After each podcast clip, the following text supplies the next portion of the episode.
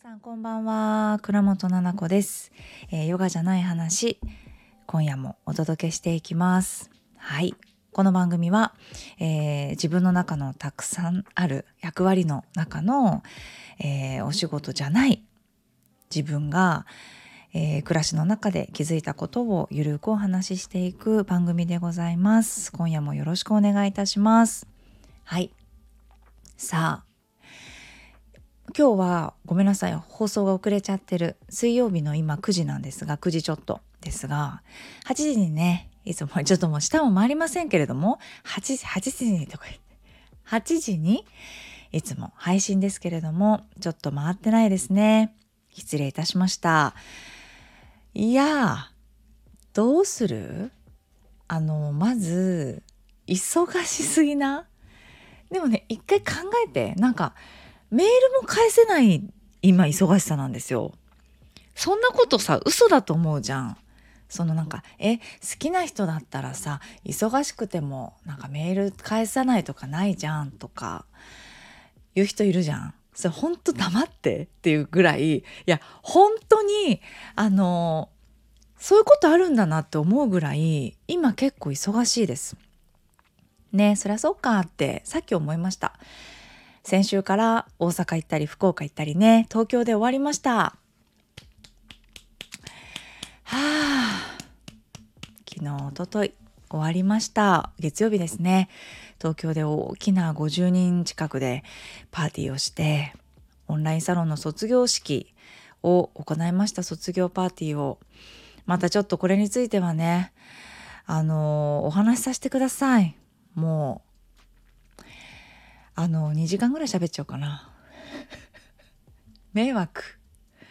迷惑だってポッドキャスト開いて2時間も喋られたら。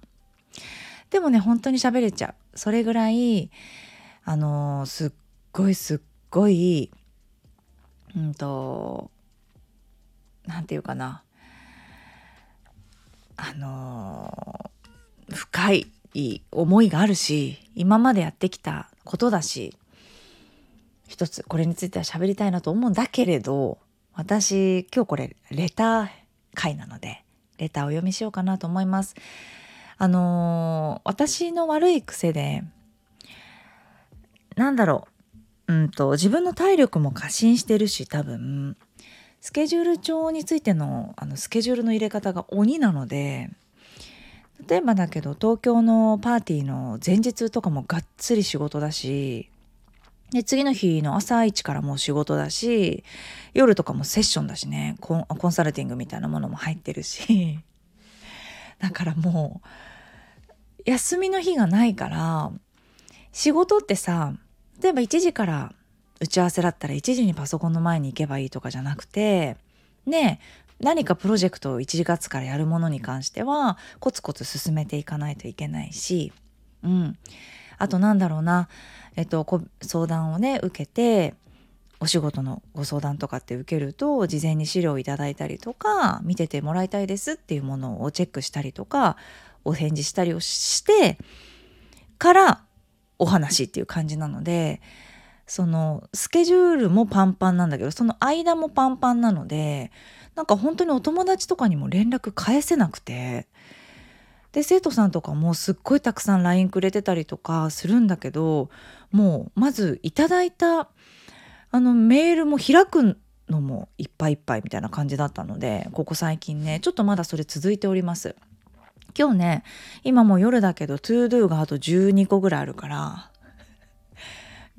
本当にね本当に今日中にやりたいということがあと12個ぐらいあるのであの頑張ります。ですが一回あのラジオをねここでポッドキャストを撮って撮ってる時ってあのお仕事しないですしねメールも来ても返さないですし今ここなのでですね。一度気持ちを切り替えてポッドキャスト撮っていこうかなと思っております。バタバタしてますが、えー、生きております。気持ちはすっごい元気です。今日もねちょっといいですか？一瞬話して。あの湘南ティーサイトでレッスンだったんですよ。そうレッスンなのよ今日も。湘南まで。往復3時間ぐらいだから。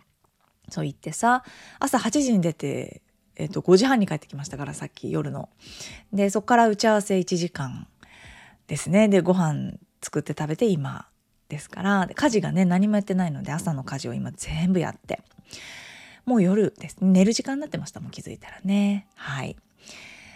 ですのでえー、っとそうそうそう今日湘南行ってきて生徒さんにお会いした時に「えなんか待って菜々子さんがなんかパーンってなってる」とか言って久しぶりにお会いした生徒さんにラジオもこう聞いてくださってんだけどいつも。なんかすごいなんかキラキラツヤツヤってなってなんか増しましたよねみたいな。これクリスタルボールのおかげじゃないですかみたいな言ってくださってて。でもそうかもねって。特別ね何かスキンケアを変えたりとかあのしてないんですよ。ファンデーション最近使い始めたぐらいですね。あまりファンデーションも塗ってなかったので。この間あちょっとそれインスタに載せないといけない。ちょっとトゥードゥ増やしていいですか今。あトゥードゥに書いとかないと。はい。そう。あの インスタの投稿もあげない。そうそうファンデーションもねこの間あのタッチアップしていただいた、えー、オンリーミネラル。いうねそうあのファンデーションをあのつけていただいてファンデーションが苦手なのがこうなんだもう皮膚につけてしばらく経つとこう膜が張ってるような感じがあって重くて結構苦手なんですよね。顔の皮膚についてるものとか毛先についてるものとか頭皮についてるものって結構私敏感で HSP だからだと思うんですけどファンデーションなんてまさにですねもう例えば何か用事があってお昼の2時とかね1時とかに帰ったとしますねランチ行って3時に帰ってきたとかにしたらもうもう私はそっからスキンケアですからクレンジングして洗顔してパックして化粧水して美容液塗ってクリーム塗ってっていうのをやります。昼の2時か3時に一生懸命。それぐらいこうお肌に何かついてるっていうのが結構違和感。なんか美肌でいたいっていう気持ちもあるけれどもだからといってこうすぐ落とすわけじゃないんだけどあのついてる感が嫌なんですよね。そう。でそれがないから今これつけさせてもらってるのって。うんいいなと思いました。いいやつに出会ったなって。ミネラルだけで作られてるからね。なんか不純物とかがないからってつけたまま寝れるよっていうぐらい。そう。なのですごい嬉しい。それをつけてるぐらいなんだけどあんまり変わんないんですよね。そう。でその時にランチしてたんだけどみんなで。7人ぐらいで。8人ぐらいか。たらねえなんかちょっと待って寝てないですよねななこさんとか言って。なんかでも寝てない人の肌じゃないんだよなって絶対言われるんですよ。すごい嬉しくてさ。あ私的にはすごい違いがわかるのねなぜかっていうと。やっぱり寝てる時と寝てない時ってクマの感じとかこのほっぺのさ毛穴って下にたるむじゃないですか。もう結構ババアになってくると。でもなんかそれも結構たるみやすかったりもするから頭皮をこう引き上げたりとか耳をこうマッサージしたりとかそれぐらいしかできないの。なんか糸でこう整形とかしてないから。もうちょっともうちょっと包み方あったですねオブラートに。ね、糸リフトとかやっていない人はもう全員やるしかないじゃないですか。そういう何かしらの頭皮を揉むとか。ね電気針ブラシとかもう流行ったじゃないですか。パッパッパッパッパッパみたいな顔がパチパチパチって。あれとかどうなんですかね。頭皮とかにやると引き上がるのかな。でも結局それやってた人とかもなんか糸で引き上げてるしなほっぺた。ってことはあんま聞かないのかな。わかんないけど。そう。なんです。なのでそんなに私は自分が変化があるのに皆さんがそうやって言ってくださったからえ嬉しいと思って。でもあの気分がずっといいしやっぱりサウンドバスとかねやってからうん自分が一番その音を聞いてるじゃないですか。毎日の練習の中で朝のね。そうだからそういう部分もあるのかなって。直感がねかなり鋭くなったりとか音に敏感になったりとか気づいたら口角上がってるみたいな時が結構多いんですよね。だから合ってるのかも、うん、この間占い師さんにねもうすっごい占い師さんが声が大きくなるぐらいあのすっごい合ってるんですって私。えー、みたいな。その波動とかその揺れるとか振動のねバイブレーションだったりとかすごく合ってるよって。ちょっと待ってみたいな感じで言ってくださってなんでいつもそうやってなんか合うやつを選んでもうもう始めてるの？しかもそれでみたいな。言われたことやってんですよ。ありえます？だ占い師さんが「えななこさん例えば」ってあの声をなんか喉を震わしてあの音階じゃなくてなんか音程じゃなくて「あー」とか「うー」とかって声出すやつをすごいいいですよとか「ななこさんって波動なんで」とか言って「あやり始めたんですよ」みたいなさ。そうそうそう。そういうこともあったりして向いてるのかもしれない合ってるのかもしれない。っていうか合ってるっていうか体が喜んでるのかもしれないですね私の。嬉しい。はい。そうということでちょっとバタバタしてますがえー、話せて嬉しいです。ほんとね本心。そう。だからさっきね書いたんだ。スタンド FM に。あの遅れますって。コミュニティみたいなところに書いた。ちょっと寒い。ちょっと待って。寒いな。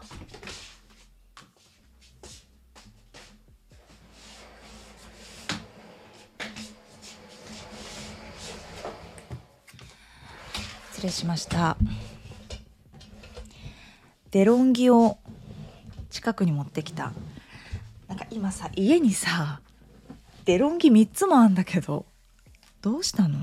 なんか古いデロンギと新しいデロンギ2つあってなんか1個新しい家の方なんだけどそっちにまだ荷物運んでなくてなんかすっからかんなんだよね新しいお家。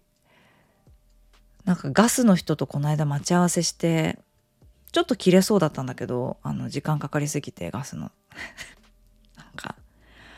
こんなに今忙しいのになんかガス待ちでなんか1時間みたいな。えすっごい嫌な時間と思いながら。でもねガスの人いい人だった。すっごいいいお兄さんだった。でも何回も「え住みますよね?」って聞いてくるの。なんか「えおしゃれですね」とか言って「え雑談しないでもらっていい?」って感じだったんだけど私としては。なんか結構気持ち悪いじゃん。なんかいろいろ根掘り葉掘り聞いてくのってちょっと気持ち悪くないですか？誰もいない家でなんかシーンとしててすごい聞いてきて「えこの椅子って何とかですか?」とか言って「知らないです」とか言って私も「えなんでですか?」とか言って言ったら「いやなんか本物なんかすごいこのアンティークでなんかな何々っていうやつ似てたんで」とか言って「そうじゃないですか?」とか言って「知らないです」とか言って「えあなた住むんだよね」みたいな感じで言われてでもう家具がパパがあの持ってきてもらっててパパに家具を選んでもらったりとかしてもらってて「住む住むんですよねここに」とかって言ってきて。正確にはそんな住まない住んだり住まなかったりなんだけどなんか「あはい住みます」とか言って。部屋すっからかんでリビングだけちょろっとこう綺麗にしてるからスタジオみたいなインテリアにしてるから「えここ住居ってことでいいんですよね」とか言って5回ぐらい聞かれてさ「え住まなかったら何なんですか?」って言って5回目ぐらいで聞いたら「住まなかったら割引が違うんですよ」とか言って「ああそうなんですか」って。なんか住んでる人だけ割引できるやつがあるんですよ。とか言って言ってて「はあ」って言って「住みます」って言って。そう寝泊まりするかどうかなんですってたまに寝るもいいんですか？って言ったら「いいです」って言ってた「あいいんですか」じゃあ住みますとか言って。はい。って言ってねそっちにデロンギ持ってかないといけないわ。はい。ということなんですが、ちょっとレター読みますね。もう14分も喋っちゃった。ありがとうございます。なんかね、レター、すごい、あの、いろんなレター来てて、超面白い。あのー、修学自前検診のこととか、あとは、不良の話ですね。はい。不良の話とかですね。あとは、旦那さんにね、言えるか言えないかって話なんだけれども、はい。えっ、ー、と、ちょっとね、まとめてちょっと修学時前検診のことはまたちょっと話します。277の意見が違う場合のスルースキルではなくぶつかり方っていうね私のあの旦那様とのぶつかり方についての、えー、ラジオに対する、えー、レターでございます。227の感想ラジオネーム課題譜ちょっ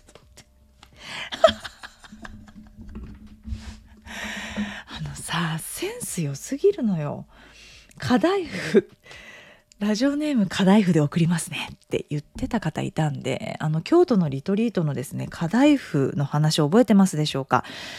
のもしね知らないよって最新話から聞いてるよという人はですね京都リトリートの、えー、配信がありますのでそちら聞いていただいてもうこれ完全にバレるんだけど誰から来てるのかっていうね話ですがはい課題譜あのね課題譜の事件あったのね京都のリトリートの時のディナーにあの課題譜っていうのが出てきてコロッケみたいなやつなんですよ。で細かい糸みたいな衣がパーってコロッケの周りについててそれを食べるのが超下手な女の子がいてもう課題譜だらけ。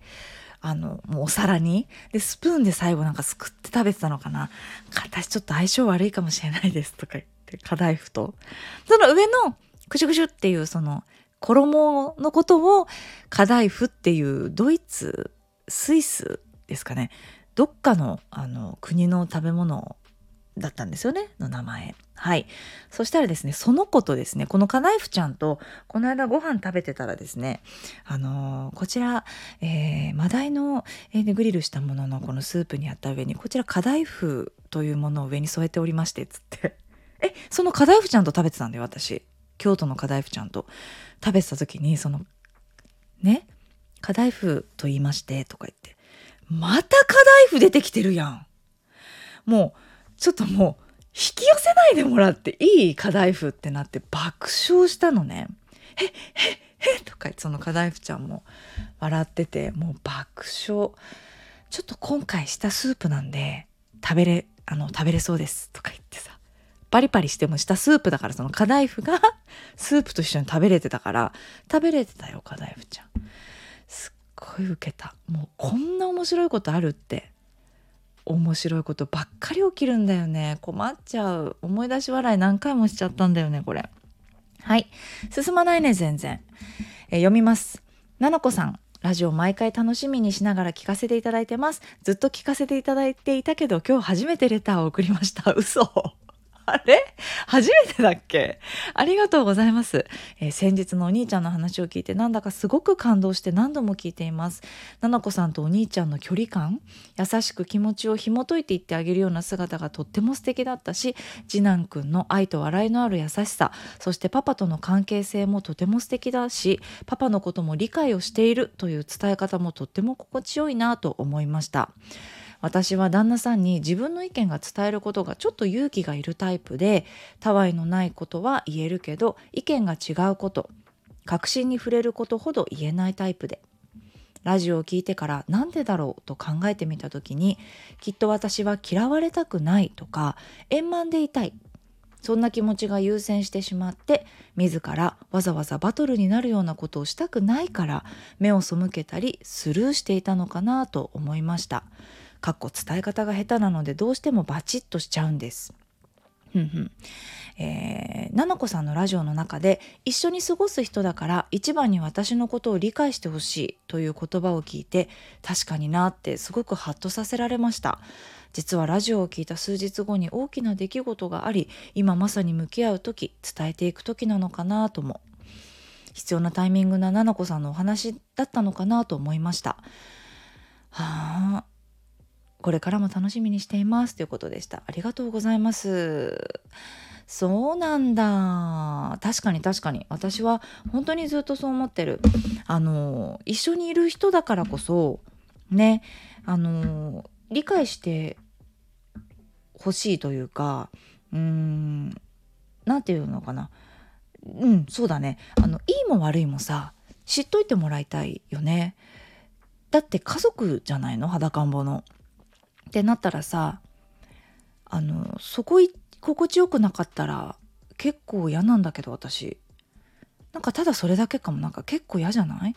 長い時間過ごしてさ一番家に帰ってさお風呂出てさすっぽんぽんだったりさあのすっぽんぽんを私は実はあの見せないんだけど誰にも。何の話？いや、さっき、さっきからすっぽんぽんって言ってるから、すっぽんぽんで歩いてんのかなと思いきや、私はね、すっぽんぽんで歩かない派の奥さんなんですよね。絶対にあの、絶対に見せないですね、裸は。裸で歩くということは、あのないですね外をはいでなんだけどその心っていうことですねが一番リラックスしてる状態でやっぱりお家ではいたいから住むところではうんなんかやだなすごい気使ったりすんの。うん一番気が楽な人じゃないと本当に嫌だなと思います。だからそれで言うと私なんかパパによく言うの。私あなたと離婚しても多分すぐ結婚できるんだよねって言うんですよ。で結構ね9割ぐらいそう思ってんの。なんだけど え思うじゃん。なんか別にもうあなた以外と結婚できないとかさないっしょ全然。ないから独り身になったら全然ね結婚できるなと思うわけ選ばなければね。でもっていう意味よ。でもなんかめんどくさくない？なんかパパと別れて一人になったらなることも全然あると思うんだけどあったらなんかもう一回さこの気兼ねない感じのさうん。何でもこうオープンな状態。どのブスの角度から見られてもへっちゃらみたいなさ。どのブスな姿とかさ本当にヒステリックお化けのところとかさうん良くないなっていうこととかもさなんかこう見せれる関係性になるのがさ結構めんどくさい。ねって思っちゃいそう。だからそういった意味では本当結婚するの嫌だなと思っちゃいそうかも。はい。そしてねこのカダイフさんカダイフちゃん。カダイフちゃんさそうなんだ。なんか素敵だな。いや素敵なんだよな。大好きなんだよ私カダイフちゃんが。あの何て言うかな。勇気がいるんだね。自分の意見を伝えるのに。そうかそうか。たわいないことは言えるけど意見が違うこと確信に触れることほど言えないタイプ。なんかさこれきっとパパにだけじゃないのかなともちょっと思ったりしていて。うん。っていうのはうんなんか誰かの確信に触れたくないとかそっちじゃなくて、うん、円満でいることがカダイフちゃんにとってすごく大切なことなんだよね。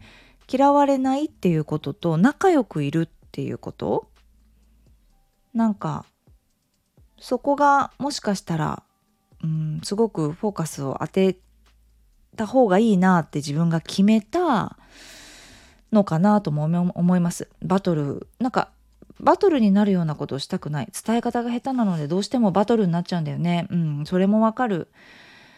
そうだよね。自分の本心を言って思ってることをが相手にバレちゃったりとか言っちゃったりした時に仲良くなれないっていう風に思ってんのかもね。もしかしたら。だから私えー、なんで言ったらいいのにって普通に思ったよ。たわいないことは言えるけどそもそも違うこと私とあなたって違いますよねっていうのを分かられちゃったら困る何かがあるんだよねきっとね。うん、だからそこは隠しといてだとしたらうまく付き合えるしねっていうようなことなんだろうね。そうでもさそういう付き合い方ってあると思ってて大人だからね。でもパパだったら言ってあげた方がいいと思うし確かにカダイフちゃんが言うようにもしかしたら今なのかもしれない。私思うのはこのカダイフちゃんも今だしパパが今なんじゃない？多分。うんと思うけどな。パパがカダイフちゃんに理解してもらうタイミングなんだと思うわ。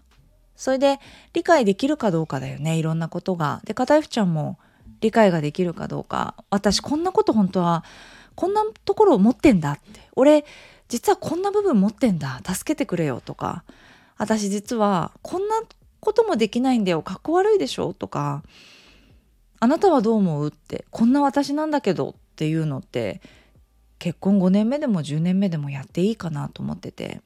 そこでさあんと何て言うかな。やっつけなくていいのよね。今みたいなノリがいいなと思うの。なんか分かってよ。じゃなくてこんなこともできないんだ私。どう思ってるって。それをあのあなたに思われたら例えばだけど嫌われちゃうと思った。とか怒っちゃうと思った。とか。うん。なんかあなたがやっているそれって私すっごく嫌い。人としてねごめん軽蔑しちゃうんだ。ってなんかすごい嫌いになっちゃうのって。あなたのことがじゃなくてなんかそういう行動を取られるとすっごくねもうさーって冷めちゃうのよ。でそれは何でかっていうとねって。これってさ一意見じゃないですかあなたの。でしょ？今課題夫ちゃんの話からちょっとそれてるよ。そもそもがっていう話でそうじゃん？ねあなたどう思う？って。私こういうことされるとすごいファーって冷めちゃって。だからねこの間パパがね何々って言った時にちょっとびっくりしちゃってなんか言葉失っちゃってちょっとショックだったんだよね。どう思う？っていう。っていうこと。あそうだったんだごめんって。知っといてねってことじゃない。俺に文句言いたいかってことかとかさわかんない。そういう風になるの？ねなんかどど何が言いたいんだとかなんか言われちゃったら何が言いたいかでもなく知っといてほしいなってその自分がこう思ったっていうことの一意見だよって。意見の交換をしたいじゃんって夫婦だからって。うん。なんかね難しいなそこでわーって喧嘩になるんだったら喧嘩しちゃったしちゃっていいと思うよ。それでパパがわーっとこうなんかねいたんだよね。別のこの片 F ちゃんじゃなくて別の方にこの間相談された時も何か私が言うとパパが怒っちゃう。うん、でどういうふうに言うんですか？って言ったら「バカにしてんのか」ってなるって。そっか。私からしたらさめちゃめちゃ面白くてそっか。そうバカにされたって思っちゃうのかって思ったらいいんだよ。うん、えっとバカにされたされしてないのにされたって思っちゃうんだよパパって全てのことが。っていう前提で話をしたりとかあなたが私と普通にお話ができるようにバカにされたって思わないようにしてあげたいと思うって一緒の結婚生活でねそういう部分がうんと、なくなって仲良くなっていけたらいいなって思ってるって言ったらいいかもしれないねって思いましたその方に関しては。うんみんな辛いよね。みんな受け取り方ってそれぞれあって傷つけられたバカにされてるとかえなんか否定されてるとか必要じゃないって思われてるとか、うん、嫌い嫌われちゃってるかもとかいろんな受け取り方してみんなみんな苦しんでる中で人とコミュニケーション取っててそれがパートナー同士でもあるっていうことだからそれさ直すんだったらパートナーで直したらいいんだよ。ねあの無理だったら無理でいいんだけどもそれこそ1個前でもあの277でも喋ってたけどそれで理解してくれないんだったら一緒にいなくていいのよ。違かったの？間違えちゃったって。えちょっと間違えちゃった？この人じゃなかった。でもいいんじゃない？別にそんなの。ね誰もがね死ぬまで一緒の人とその時ビビって出会って結婚してってさすごい確率じゃない？かけたもんね。今か今のところかけて外れてないだけで私もパパも。それ私もパパもお互いに言ってるしね。何回も言うけどかけたよねってお互いにって。賭けじゃない？結婚って。だってどんな人かも分かんないじゃん本当のところ。だからダメだったとかってなったらねそれはしょうがないからさ。はい。だからだから試してみてほしいなと思いますよ。このとは言ってもみんな好きだと思うから旦那さんとね。そして子供なんかいたらなおさらさそんなにサクッと考えられないじゃないですか。大事な家族になったわけだから血のつながりがねできて育てていかないといけないから。お母さんとお父さんってね一緒にいなくてもよ。そうだから簡単には考えられないけど、うん、仲良く生きたいなと思うんだったら恥ずかしがらずに怖がらずに言ってみるといいね。仲良くなりたいって言ったら。うん。そう仲良くなりたいと思ってるから。あの円満でいたいと思ってるから気持ちあの言えないって。だそれすごい可愛くない？だって旦那さんとさ、課題夫ちゃんさ、円満でいたくて、嫌われたくないと思ってるから、あんまり言えなかったんだけど、って言ってみたら？本当のことじゃん？それ。こんなこと言ったら嫌われちゃうと思ったから言わなかったんだけどって本当はこう思ってるんだ。なぜ今言ったかというともっと仲良くなりたいからだよって。そこの部分ずっと隠したままだったらあと3年後に超嫌いになっちゃうかもって。言ったらねえ私もこの間言った旦那さんにね言ったけどあ呆れてんだけどちょっとって。うん。結構呆れてるって、うん、呆れきっちゃったらちょっと怖くなっちゃったかも私って。言った。うん。伝え方が下手か。それきっとね何かあるあるからだもんね。さっき言ったようなブロックが、うん、きっと私が言ったら喧嘩になってしまう、うん、思ってるかも。大丈夫なんだよ言っても。ね。っていうことです。理解してほしい。ハッとしたところで話してみるといいと思います。もう一つちなさんからいただいてます。えー、ななこさんありがとうございました。えーもう日々言い合いがめんどくさくてスルー前提で、えー、いましたが違うのが当たり前。尊重し合う。めちゃくちゃ大事よねって感じました。しかも一番一緒にいる人に一番理解してほしいからぶつかる。ほんとそうだ。そうですよね。すごい理解して。染みてる染みてる。ぶつかってもいいんだなって気づきました。理解してくれないなら一緒にいなくてよい。吹き出しました。うん、うちはステップファミリーなので長男長女の子育てについて毎日ぶつかります。そこが客観的に見ている旦那さんと母な私の温度差が激しくなります。そうかそうか。ステップファミリーのまたさ子供への見方ってあるだろうね。あるだろうね。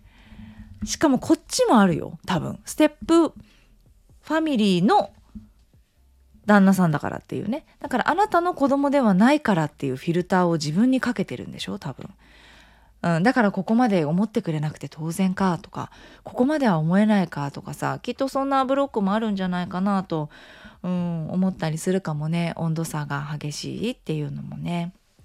何かまたこれは別の機会にねもし悩んでることがあったら細かくまたあのレターください。本当そうちなさんも言ってくれたけれどもそうなのよね。ぶつかっていいのよ。理解してくれないんだったら一緒にいてくれなくていいじゃんだって。なんで？どうして？隣にいる人なんか一番選んでよ。本当にそうだよ。どうして自分のことを傷つけたりとかなんか自分のことを下げるような人とそばにいるの？って思っちゃうこと多い。えちなさんじゃないよこれ。よく思うことあるのよ。なんかすごく傷つけられていたりとかさ、うん、傷つけちゃってたりとかさこの人といる時の自分が一番嫌いとかさいろんな理由があるじゃないですか。うん。切ないけれどもなんか円満でいないといけない。夫婦は円満でいないといけない。一回結婚したら努力してなんかなんだろう離婚するのって普通じゃないとか恥ずかしいとかさまああんまないかもう時代的に。大丈夫なのかな。もしかしたら思ってる人もいるかもしれなくってなんか離婚結婚一回すっ飛ばしてさ人間と人間で考えたらさおかしくない？自分のこと傷つける人と一緒にいるって。で自分が嫌なことされてるのに嫌って言わないのっておかしくない？ずっといじめられてるのと一緒じゃない？なんで家族にそんなことするっていう感じだからあの仕事って何でもできるんでそれで言うと。だから私多分そこパリッとしてんだろうな。仕事なんてどんな仕事でもさしようと思えばお金稼げるじゃないですか。私高校を中退して最後別の学校行って卒業したけれどもみんなが本当に高校行ってる時にお仕事し始めてたし何個も何個もアルバイトを掛け持ちしていろんなお仕事をしてたくさんお金を稼いでたんですよねその時もだから仕事をしてお金を稼ぐことってできるんですよあの腹くくりゃ。なんで、うんと自分のことを大切にするっていうことを本当にした方がよくってお金なんて稼げるんだからね。そう。だから人が大事かなと思いますよ。そばにいる人家族とかその人とかとのねやり取りだったりコミュニケーションだったり触れ合いとかね温かさっていうもので心が作られてったりもするのであのないがしろにしちゃダメなのよね。人と人の関係って。本当にそう思うわ。うん。が結構うちははっきりですね。コミュニケーションははっきり。よくなんか奈々子さんそんな思ってること全部パパに言えますかねって。ただ怒んないのよパパに。このぐらいのテンションで言うからパパねって。もうやめて。ノーノーって。おもちくんにね私怒る時先生にほら怒られちゃったんだけどお母さんのその怒り方はあの全然ダメですって。あの吠えてるだけ犬だったらそれ吠えてるだけなんでって怒られちゃったんだけど。おもちくんにノーノーって言うんだけどパパにも言っちゃう。たまにノーノーだよパパそれって。そう。柔らか言葉であのぶっ刺すようにしてます。気づいたら血出てんだけどね。その柔らかく刺されたから後から気づくみたいなね血出てんの。でも治りもうかさぶたになってるみたいな。後から見て気づいてる時にそういう感じでねぐさぐさあの刺してます、はい、言いたいことは言ってるという意味のあの愛のナイフということで。刺さしていただいております。はい。ありがとうございます。ねでもなんかちょっと優しくしてあげようと思っちゃった。私みんなだから言うね。内緒にしてあのこのポッドキャスト聞いてくださってる人にだけ言うね。あのほんとちょっとここだけの話にしてマジで怖いからこの話。パパがこの間年末にねなんかあのメール来て私からメールすることってほぼないの。でなんかパパメールしてきて日中ね「ママどうしたらいいと思う?」なんか年末仕事入った？みたいな。30日？みたいな。でなんか30日は別に予定なかったんですね。東京で過ごすっていう。30よりも前にちょっと実家に帰ったりとか旦那さんのね一泊というか、まあ、実家にも帰んないのか。なんか地元に帰るみたいなで地元の友達と会うっていうんでホテルでただ泊まるだけなんだけどそこで一泊するっていうだけで年末は何も予定なかったからえ何の悩みと思ってどうしようって言うからえ何がって返したの？どうしよう30日仕事入っちゃったどうしたらいいと思う？って言われてえそのもうやる確というかやる確定え一択なんだけどどうした？みたいな思っちゃったので私が「えなんで?」って送ったんですよそしたら「いや電話かかってきて「いやなんかさ全然収まんないなと思って」って「え何が?」って言ったら「仕事納め」って「は?」って言ってまた私得意の「え何それ?」っつっていや、収まん、収めんなよと思って、まず。ちょっとごめんなさい。え、収め、なんか、は？と思って。え、30日お仕事いただいて、ね、どうしようって。し、で、理由がね、なんか、え、なんか、そんなしてたら仕事納めなんないなと思って、って言って。いやいや、サラリーマンの気分ですか、そこだけ。なめんなよと思って。その夫婦で、会社をやっててさ別の株式会社を。でお互い自分がどれだけやるかっていうことでお金稼いでんのに家も買ってさもう一個。2個の家でやってくしさ。いやなんかちょっとどうしあなんかえーとか言って。結構なんか飲み会とかもなんかずれ込んでてとか言って。そのなんか年末にやろうかなと思ってたんだよね、とか言って、断っててさ、とか言った瞬間に、いやいや、やるっしょ、普通に考えて、とかすんごい怖い声。いや、全然やんなよ、とか言って。何？とか言って。電話切って。うん。その時にすっごいイライラしたのね。もう、なんか、私本当にさ、パワハラの男じゃん。パワハラじじいじゃん、もうやってること。収めんなよって怖すぎない？仕事納めって言葉あるじゃん？それ旦那さんに対して仕事納めんなよって言って私それさ去年も同じこと言ってなかったっけ？なんかその仕事のやり方しててここ最近の自分の仕事の感じ。なんかそこまでちょっとパパのプライドがあるから言わないけどここ最近のあなたの悩みとか全部聞いてますけどそこで収めるとかなめたこと言ってんだったら出直してきてみたいな感じだからいやいや1日から仕事するぐらい私だったらっていう。来たら「あありありがとうございます」みたいなさ。ね？そんなさ朝9時から夜9時の仕事じゃないんだからやんなと思って。うん、えごめんちょっと許可なくやるよって言いました私は。えなんかお仕事来たらママは許可なくやるけどごめんけどって。言ったら「あそうなんだ分かった」って。じゃあ入れるって。言ってましたけどなんか昨日ぐらい風邪ひいちゃってなんか とか言って咳しててで同じベッドで寝てるからさ同じベッドっていうか寝室一緒だからちょっとなんか風邪気味だから早く寝ようとか言って言っててえなんでまた風邪気味なのと思って全然風邪ひかないのこの私全然寝てないのにえなんで風邪ひくの？ってまずそこでイライラいつも風邪ひくのね。でなんでそんなにあなた私と比べてみてって風邪ひきすぎね？でもなんかデカ大人がさ風邪ひくと結構イライラしちゃうしほんと性格悪いと思っちゃって私。で仕事収めんなよからのなんか「ここ」とかって咳して。でパパに「ねパパ大丈夫?」って朝。でも表向きはね「大丈夫パパ」って「なんかお風邪っぽかったけど昨日平気?」って。ちょっと嫌味っぽく焦って「大丈夫そう」とか。でもなんか先にあの病院行っとく？早めにとか言って「あ行っといて」とか言って「うん？行っときな行っときな」って「頑張って」って。病院嫌いだからパパ。言ったんだけど。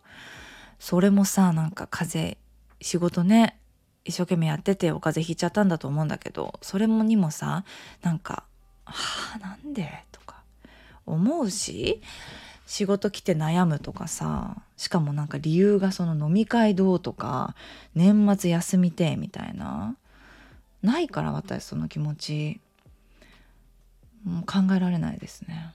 だよかったんよねなんか私。あのお母さんで。って思わない？なんか私子供産むだから女性の体じゃなかったらなんか本当に仕事しちゃってたかも倒れるまで。ね今ほらママ業があるから可愛い可愛いってあのしてる育児の時間があるからさ。まだね中和してるけどそんなブラックな部分出てきちゃってもう困るね。かわいそうパパ。はい。全然思ってないんですよ。かわいそうだなと思う時ある。でも、あの、うちの場合は、それパパは自分でかわいそうって言うから自分のことを。あ、すっごい怖いって。かわいそうだなって自分で言ってる。そうだねって私も言う。なわけわかんないギャグみたいになってんだけど、かわいそうだねって仕事ばっかさせられちゃってねって言ってます。はい。ということで、レター会ありがとうございました。ちょっとまた私は仕事に戻ろうかなと思います。ちなみに年末年始は私仕事入れてませんので。とか言って、あの作業があるので、そのカウンセリングとかはちょっとお休みさせてもらって、裏方作業が、ジャスト作業がたくさんありますので、コツコツやろうかなと思ってます。はい。では、聞いていただいてありがとうございました。また金曜日にお会いしましょう。おやすみなさい。